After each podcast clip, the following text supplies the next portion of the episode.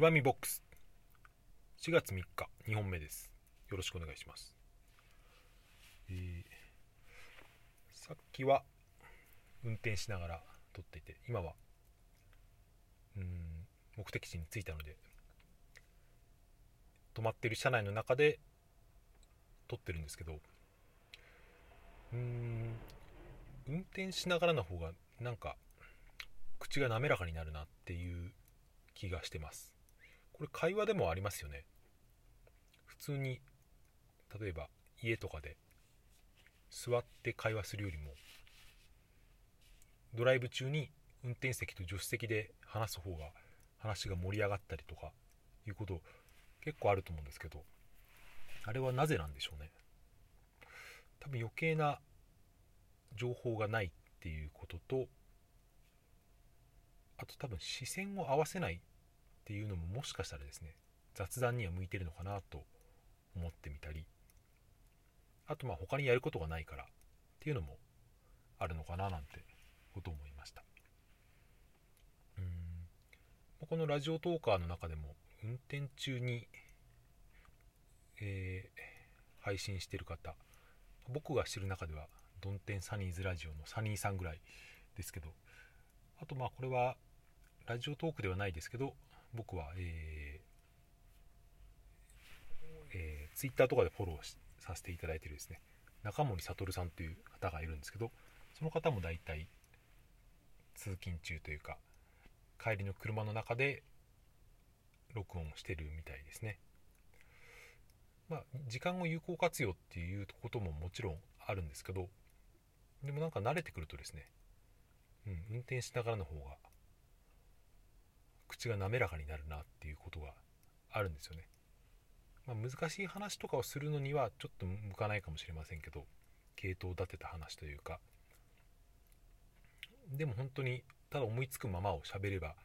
いいっていう雑談においては、うん、もしかしたら何かしながら別に運転じゃなくても歩きながらとか自転車乗りながらとかでもいいと思うんですけどって思ったんですよね。それでまあその似たような話で、えー、決めたことを喋ると喋ってる方もつまんないけど聞いてる方もあんまり面白くないと思うんですよね。これは、えー、このラジオを喋るのに喋ることを決めるか台本を書くのかそれとも何も決めずにアドリブで喋るのかっていうですね。割と大きなテーマだと僕は思うんですけど僕のこのラジオトークに関して言うと最初の方は割と喋ることをですね、えー、スマホのメモアプリなんかに残しておいてそれに沿って喋ってましたけど最近では、うん、それなしでも喋れるようになってきたので思いつくままに喋っているという感じですけどうんこれどっちがいいのかなと今でもわからないところがあるんですが話の種類にもよりますよね。何かをですねうんちゃんと説明したい時とか、うん、割と専門的な話をしたいような場合は前もってですねある程度の情報を、えー、アンチョコとして置いておくと話は滑らかに分かりやすくできますけど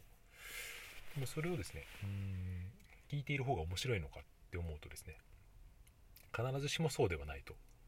思うんですよね。うん。やっぱり一番このおしゃべりの中で話して話している方も聞いている方もどんな瞬間が一番楽しいのかなって考えたらやっぱりなんか聞いてる方がですね自分でなんか見つけ出したというかうん。自分で発見したっていう時がですねやっぱり一番楽しいと思うんですよ。それがどういうの時に起こるかなっていうともしかしたらですねその話し手の技術とかあまり関係なくてむしろそのちょっと見え隠れしてるぐらいのその意図だったりとか、えー、そのなんかヒントだったりっていうのを人の話から見つけられる時はですね結構これは聞いていて楽しいんじゃないかなと。僕も他の方の話を聞いていてですねうんあんまりその話の上手な人を選んで聞いてないんですよね。まあ中にはそのおしゃべりが面白くてつい聞いちゃう人も多いですけど。でもそれより僕が、えー、こういう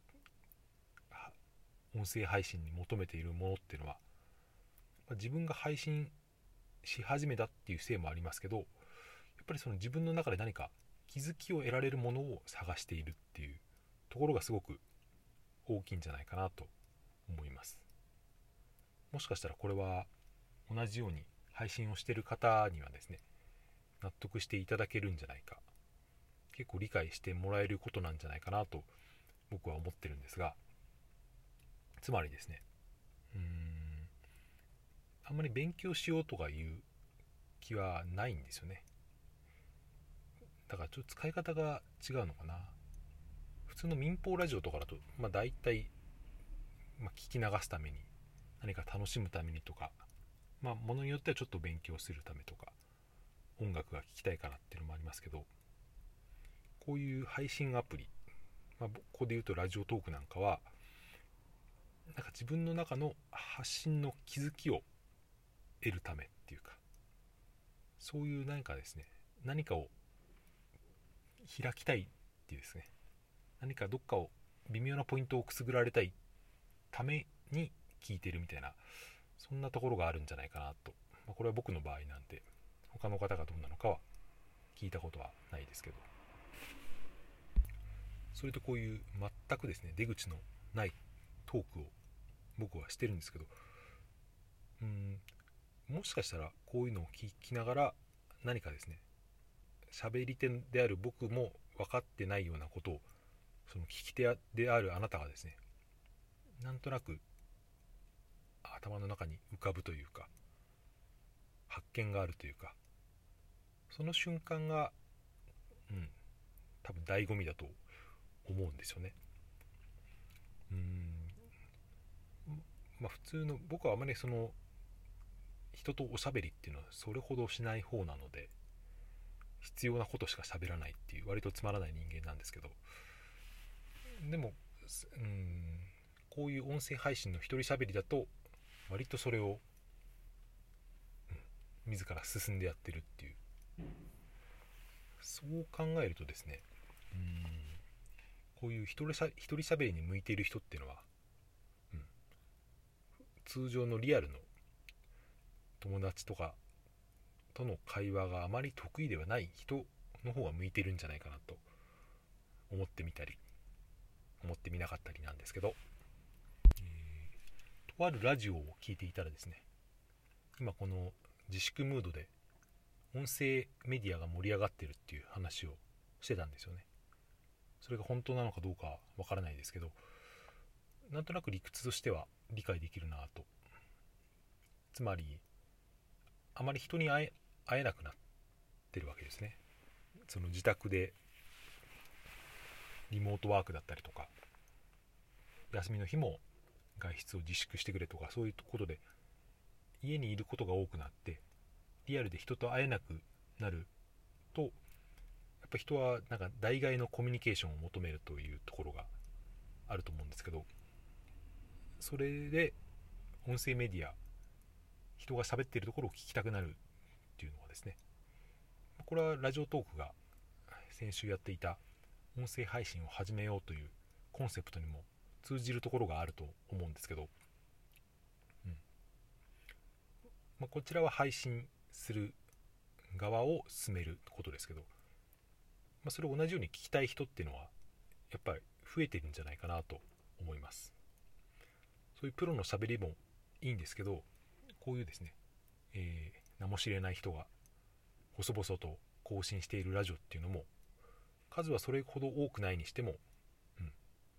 需要が増えているんじゃないかと僕は考えているわけですよね。うん、まあだから何を言いたいということは特にないんですけどあえて結論めいたものを、えー、最後に見つけるとしたらこういった、えー、緊急事態というかうん非常時にですね音声メディア盛り上がるっていうのは、うん、確かにあると思うしこれからどんどん増えていくんじゃないかなと。普通の民放ラジオとかも多分聞く人が増えているような気がするんですよね。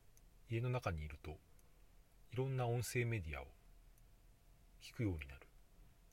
中には自分で話し始める配信し始める人もいるというですね、うん、音声メディアに追い風が吹いているという。これはですね一つの明るいニュースなんじゃないかと思ったという話をして終わりにしたいと思います、えー、皆さん週末はですね、えー、まあ、あまり外出はできない状態ですけどなるべくですね楽しい週末をお過ごしください。ということで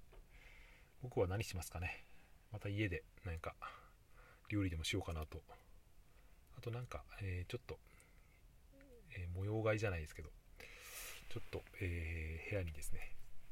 何か取り付けてみようかななんとかとも思ってます、えそれでは、え良い週末をお過ごしください。聞いていただいてありがとうございました。さようなら。またまた今度。